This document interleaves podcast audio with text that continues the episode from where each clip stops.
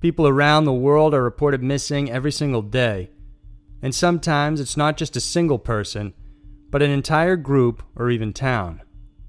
The next five stories will leave you wondering how so many people could vanish without a trace. These are the five most mysterious and strange mass disappearances. Number 5. USS Cyclops. The USS Cyclops was a 522 foot ship first launched into service on November 7, 1910. It served the Army prior to and during World War I, acting as an aid and convoy for fuel as well as refugees. After the war, the ship became a transporter of various supplies, and on January 9, 1918, it sailed to Rio to unload coal. After that, it was loaded with over 10,000 tons of manganese ore to be used for manufacturing munitions. Aside from the cargo, it also accepted 73 local sailors, including the American Consulate General of Rio. Before leaving port, Captain George Worley submitted a report stating that the starboard engine was non functioning because of a cracked cylinder, so the ship was only going to use one engine. This was confirmed by a survey crew, and then the ship headed back to the U.S. The Cyclops left Rio on February 16th with 309 people on board plus cargo. It was bound for Baltimore, but it made an unscheduled stop in Barbados. Some say this was because the water level showed it was above the Plimsoll line, suggesting it might be overloaded, while others say the captain insisted on the stop for refueling and adding supplies even though it wasn't necessary. On March 4th, the Cyclops set sail from Barbados, due to arrive in the U.S. on March 10th, but she never made it. A search was set up to find it. No distress signal was ever sent out, and there was also no reply from the hundreds of radio communications sent out to them. Every naval ship cruising Cuba and Puerto Rico was told to keep a lookout for any debris or indication that the Cyclops might have fallen, but nothing was ever spotted. So, what happened to the USS Cyclops? There have been many theories, but there's still no concrete evidence pointing to any of them being true, no matter how rational or irrational they may be. One prevailing one, however, is that a German submarine sank the boat. But a search of the German reports after the war did not indicate the Cyclops to be the target at any point. Another theory points to the eccentric and hated German sympathizer Captain Worley Apparently, he was a sadistic man that terrorized his crew, and so it's possible he sabotaged his own ship. Another belief is that the Cyclops suffered structural problems and likely broke in two when it hit a large wave or an unforeseen storm. But then again, perhaps it had more to do with the fact that it was sailing through the Bermuda Triangle. This is a place where a number of aircraft and ships are said to have disappeared under mysterious circumstances. The USS Cyclops was officially declared lost on June 1, 1918, and no one on board was ever heard from or seen again. Number 4. The Lost Colony of Roanoke. One of the most enduring mysteries of lost communities is the story of Roanoke. Englishman John White brought more than 100 men, women, and children to Roanoke Island in North Carolina in 1587. Was one of the first attempts of the English to establish a proper colony in the New World. Sir Walter Raleigh dispatched White after his initial group of the colonies didn't succeed. The idea was for them to be dropped off in the Chesapeake Bay and establish a colony there, but en route they stopped by Roanoke to check on the remaining 15 men who were left to maintain English presence. However, no one was there, at this same time, the master pilot of the voyage, Simon Fernandez, insisted the colonists stay at Roanoke. White and his group rebuilt the original outpost, but eventually supplies began dwindling. Now, in a dire situation, the colonists urged White to go back to England and ask for assistance. Even though he didn't want to, he eventually set sail and left behind 115 colonists, including his own wife, daughter, her husband, and their baby girl. After some setbacks, he was finally able to secure supplies and a crew, and White finally made it back to the island on August 18, 1590, the same day his granddaughter would have turned three. But when they got there, not a single person was around. Not only that, but every structure was taken apart carefully, and nothing looked like it was destroyed forcefully. Before White left, he instructed the colonists to carve out a Maltese cross in case they were forced out or their absence was the result of force. However, no such sign was in the area. All 115 residents he left behind in Roanoke mysteriously disappeared. The only thing they left behind was an etched word on a tree post that read Croatoan. The letters CRO were again carved in another tree. Croatoan was once the name of what is now called Hatteras Island. It was also the name of a local Indian tribe that was friendly toward the colonists during their initial settlement. However, White wasn't able to find out if indeed the settlers had stayed with the Croatoans. With bad weather and a reluctant crew, White and the others sailed towards England the next day, and most of them, including White himself, would never set foot in the New World again. Even to today, no one knows what happened to those colonists. The strongest theory is that they assimilated with the other local Croatoans, or perhaps another local tribe.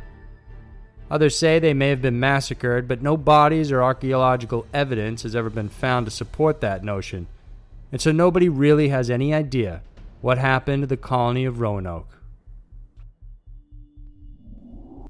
Number 3. Village of Kuldhara. Located 10 miles off the western portion of Jaisalmer City, lay the small community of villages called Kuldhara. When it was first established in 1291, there were 85 smaller villages within Kuldhara. Praised for being expert businessmen, the village became a prosperous community. The villagers had learned how to cultivate water intensive crops like wheat despite being in an arid region. Their ingenuity is also showcased in the village itself, as it consisted of unique grid like streets, areas for parking the carts, and even two story homes. Underground structures and temples were also created, it's estimated that more than 1,000 people once lived in the village during the 17th and 18th century, before they all suddenly vanished. Over 200 years ago, the villagers there were supposed to pay taxes levied by the cruel taxmonger Salim Singh.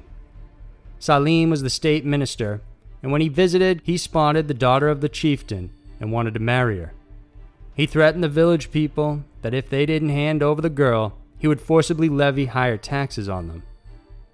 They obviously weren't happy with the situation and gathered a meeting to decide what to do and agreed not to give the girl up. The next morning, the entire village of over a thousand people were gone.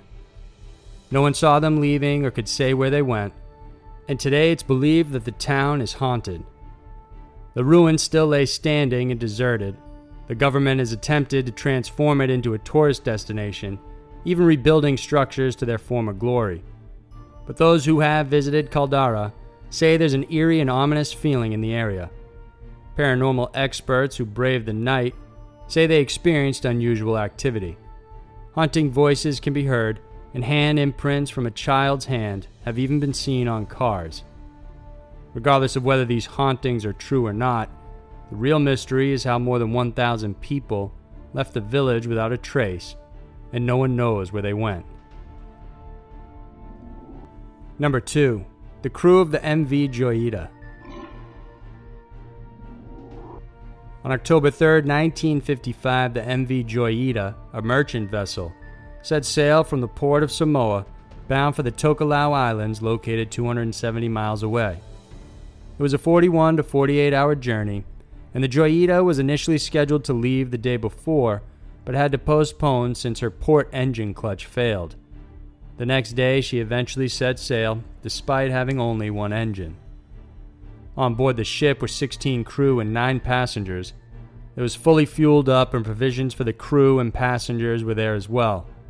As for the cargo, it consisted of timber, 80 pieces of empty 45 gallon oil drums, as well as various food items. The boat was set to arrive by October 5th, but on October 6, the Joyita still wasn't in port, and no ship or land operator had reported receiving any distress signal from the ship. the Royal New Zealand Air Force launched a search and rescue effort lasting from October 6th to 12th that covered over 100,000 square miles, but they could not locate the vessel. It wasn't until November 10th, five weeks from its disappearance, when the Joyita finally appeared. A captain of another merchant ship spotted it drifting 600 miles north off course from its route. The ship was partly submerged and no trace of the passengers were present. When authorities examined the ship, only more questions surfaced. It wasn't just the passengers missing, but also the entire cargo. They also noticed that the radio on the boat was tuned to 2182 kilohertz, the International Marine Radio Telephone Distress Channel, but a part of the cable on the boat was later discovered to have a break in it, so likely the signal broadcast only reached up to two miles and nothing more. Even more mysterious is that the electronic clocks on the boat stopped at 1025, while the navigation lights and cabin lighting were still turned on, indicating that whatever happened occurred at night. There was damage to the superstructure of the boat along with the deckhouse. The life rafts and dinghies were also missing, and they found a doctor's bag with bloody bandages inside. Other items missing included the logbook, sextant, navigational equipment, and the firearm that the captain kept. No trace of the survivors, if they had said sailed on their life raft, were ever found. What's most unusual is that the MV Joyita was especially designed with 640 cubic feet of cork lining the hull. This made the ship unsinkable. Captain Miller was aware of this, so it's hard to understand why he would tell his passengers to abandon ship if in fact that's what he did. To this day, no one knows what happened to the Joyita and its passengers. Some of the popular theories include Captain Miller being severely injured or dying during the incident, so he was unable to advise everyone to stay on board until rescue since the boat was unsinkable. Others say it was the work of remnant Japanese groups still operating on some of the islands during the time, while others believe it was sunk by a Soviet submarine or by modern pirates. Despite a multitude of theories, Nothing was ever proven, and until today, all 16 crew members and 9 passengers are still declared missing. Number 1 Lake Anjikuni Inuit Village.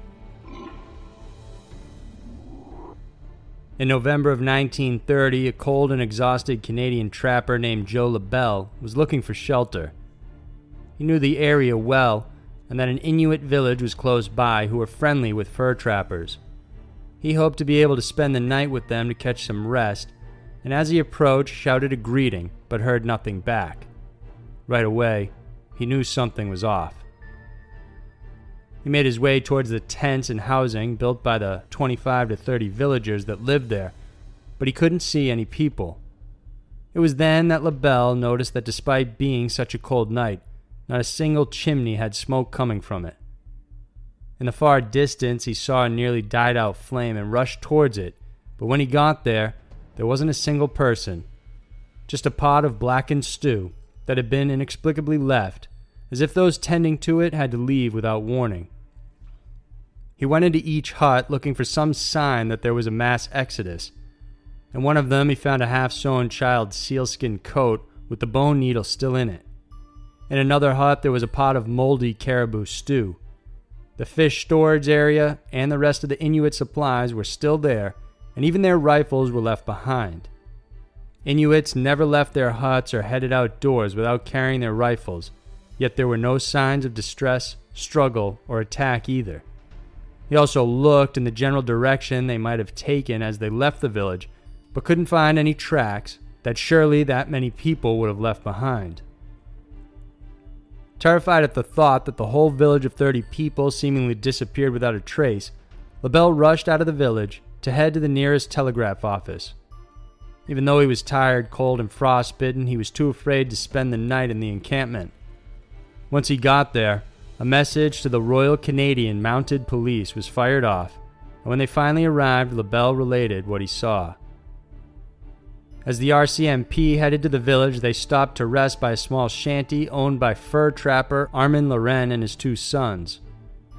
They asked if they had seen anything unusual the past several days, and the trapper admitted he and his son saw a strange glowing object in the sky just days before. Laurent said it was an illuminated flying thing that seemed to change shape from a cylinder into a bullet shape right before their eyes. He also related that it was flying in the general direction of Lake Anjikuni. The Mounties arrived at the site and uncovered several more things. At the far end of the village, they discovered seven dogs that were tied to a tree who appeared to have died of starvation. On the opposite end was an open grave without a body in it.